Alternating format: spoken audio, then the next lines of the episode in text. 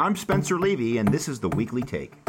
Coming up on this episode, we're drilling down into some dramatic business news that's been overshadowed by other crises in the headlines. We're talking about oil. What's been going on is unprecedented. We went from a world of normal oil prices to a complete collapse at a degree that had never been seen before. That's Dan Yergin, a Pulitzer Prize winning author and one of the world's foremost experts on the energy industry, whose forthcoming book is The New Map Energy, Climate, and the Clash of Nations. I mean, what people need to realize is it's oil, but it's energy, but it's power transportation, lights, and it also has to do with what used to be referred to as following the drill bit. And that's Craig Beyer, a 35 year veteran of the real estate business and a leader in CBRE's global energy practice. Oil and real estate. Who's driving? That's next on the Weekly Take.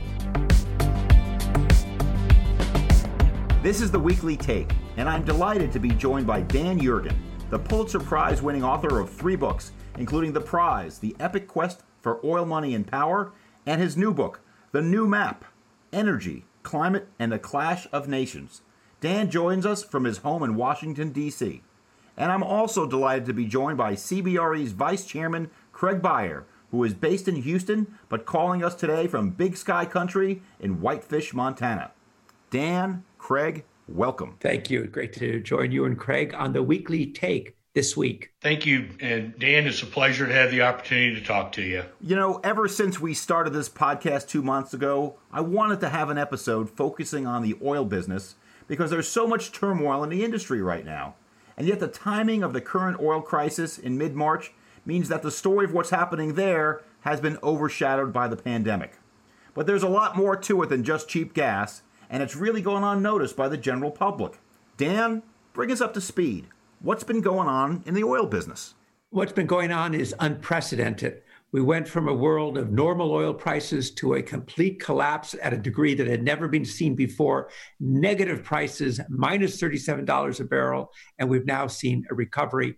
And all of that has happened in almost warp time while we've been in this COVID crisis. Let's talk about that in terms of the history of oil and real estate.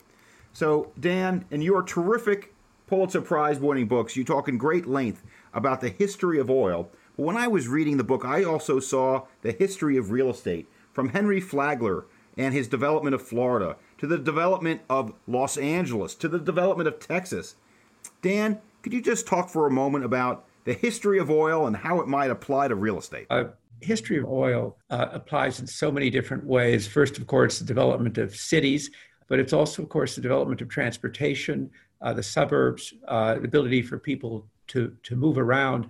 So uh, history of real estate in many ways does mirror what's happened in terms of uh, how we use energy and uh, in particular oil. Well, I think uh, kind of picking up on what Dan said. I mean, what what people need to realize is it's oil, but it's energy, but it's power transportation, lights, and it also has to do with what used to be referred to as following the drill bit right? So you have these areas that Dan's talking about, like London, Paris, uh, Houston, Texas, et cetera, that were, you know, heavily populated areas, but you still had to get to where it was, right? So you have all these other infrastructures that got set up. And so as all that developed, it developed into a, you know, spoken hub situation for, you know, the oil and gas business, which is still there today. How do you think COVID changes uh, the transportation equation, and where people work? I think uh, COVID uh, both uh, increases the use of the car uh, and decreases the use of the car. I think it increases it because there's going to be a preference for people to drive as opposed to public transport, to drive as opposed to flying. But at the same time, uh, I think, and it maybe more desire to work in the suburbs and drive to work. On the other hand, you also have telecommuting, which has become a really important part of you know experience that's come out of this. And I think that we will see uh, people, you know, a question of how much time people spend working from home. And so we're really going to see uh, a competition between electrons and molecules uh, in terms of uh, how uh, people connect with other people in terms of doing their business and living their lives. Let's pull the lens back a little bit, being a little bit more global for a second here. And let's talk about alternative energy. Uh, a lot of world economies and their entire solvency of many countries is dependent upon a price of oil being above a certain break point.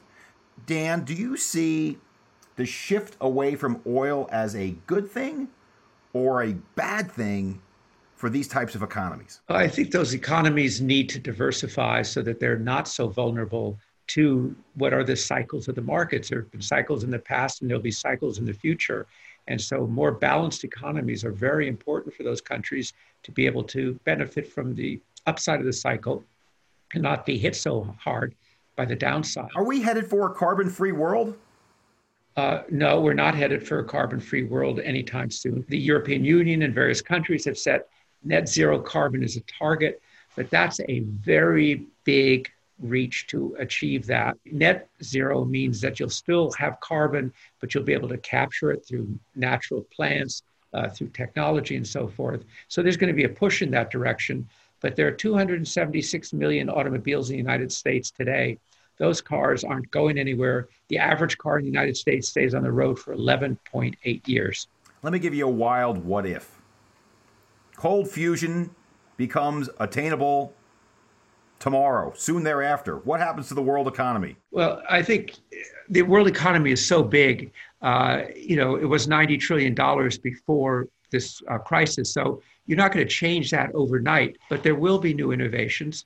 Just as uh, I should add one other thing whatever the price of oil is today, it won't be that price a year and a half from now. So, Craig, let's talk about geopolitics and real estate demand.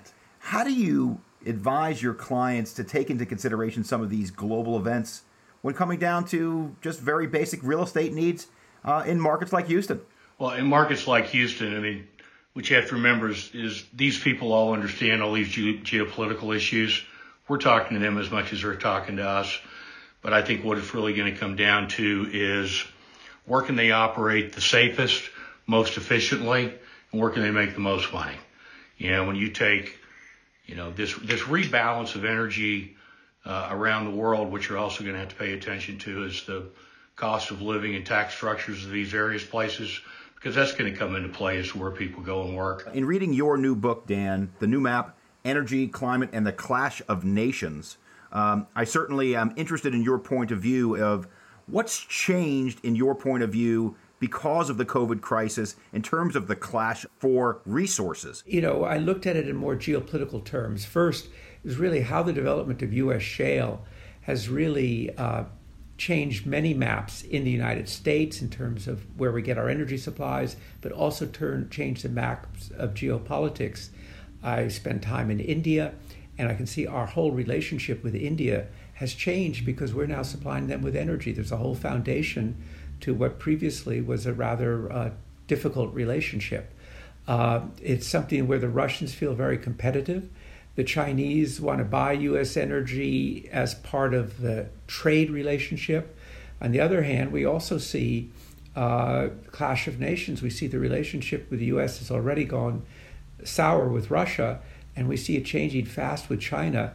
And that has a lot of implications for the world economy, including for real estate if you just think about some parts of the world. Uh, so uh, geopolitics and energy go together, and together they affect other things. Let's turn this conversation just a touch away from the global picture to the domestic one here in the U.S., specifically about an issue that's uh, come up on just about all of our podcasts is that the CBD, the Central Business District, versus suburbs. And oil was essential to the rise of the suburbs uh, 100 years ago with the automobile. Uh, but now what we're seeing is people are afraid of getting on mass transit, or many people are concerned about mass transit. Um, and with the, the, combination of that, with low priced oil, um, do we see the suburbs now uh, shifting to be uh, more important than the CBDs uh, today? Uh, what do you think, Dan? Spencer, I feel like turning that question around because we're looking to you all and your colleagues for wisdom on that. I think every company is now, uh, I've done a number of interviews with CEOs of major companies, and they're all learning from this experience. I hear CEOs say 25% will continue to work at home. people are going to have a preference to be in their car uh, if they have a choice between that and mass transit, or if they have a choice between that and a short range air flight. And in some ways, it suggests that, uh, but again, you guys are the expert on that, that will we see a shift back towards a more suburban dispersed rather than a central central city? I don't know. Spencer, what do you think? Well, I'm glad you asked me on my podcast. I think you're going to definitely see it in the short term. I think the short term is clearly, we're already seeing that shift. I know for fact from speaking with my colleagues, we're seeing a significant rise of what we call TIMS, tenants in market in the suburban areas. Uh, and we think that's going to last for the next 12 to 18 months. Uh, we're also seeing some people renting houses uh, in these suburban areas as well. But let me turn to uh, yet another real estate expert, Craig.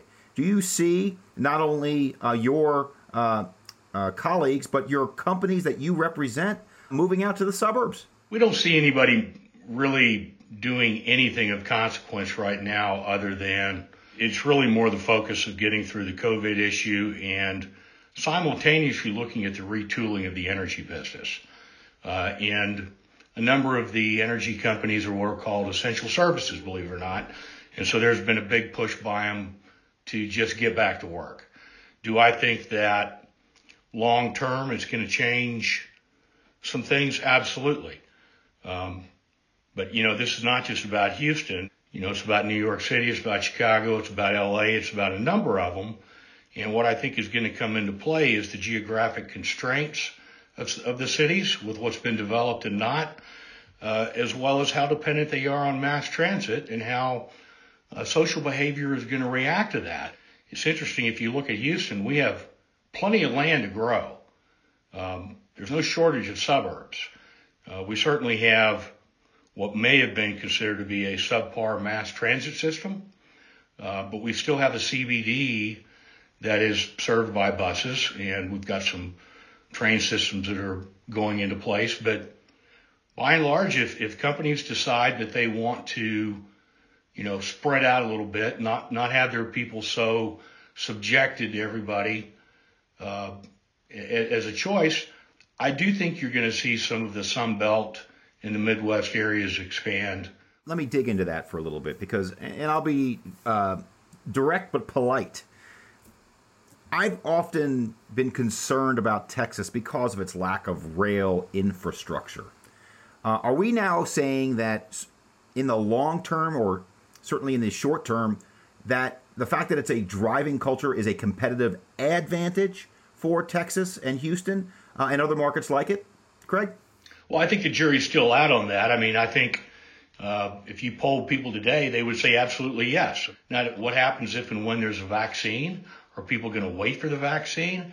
That's, uh, to me, that's still the question. So, Dan, let me go back to you for a moment here. Do we see any long term innovation happening to transportation because of the COVID crisis, and how might oil play a part in it using history as a guide? I think the COVID crisis really does favor the car as opposed to mass transit.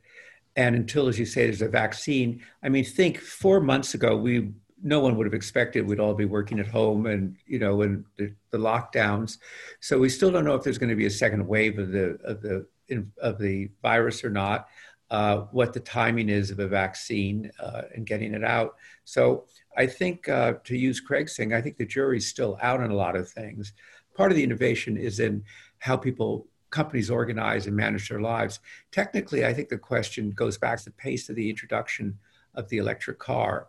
And uh, the automakers, particularly in Europe, are uh, under a lot of pressure because of regulations from the European Union and countries to reduce CO2. And the way to do that is to get more electric cars into the fleet. What they don't know uh, is, you know, are they going to be, our government's going to have the money after all the money they've had to spend dealing with this crisis to subsidize the rapid entry of, of electric cars, or is it going to be something that's going to be slower? So, you know, I think in a sense, we're still in the middle of it. It's still, these questions aren't answered. And the other question is, of course, telecommuting.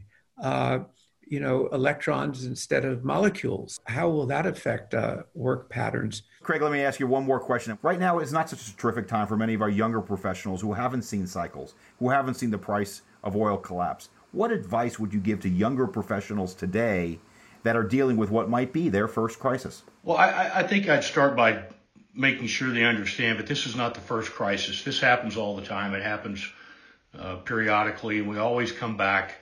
And it's the ones that learn from the cycle, take advantage of the time to really get out and expand your business horizons and learn about the businesses that we're in that are going to be the ones that move ahead.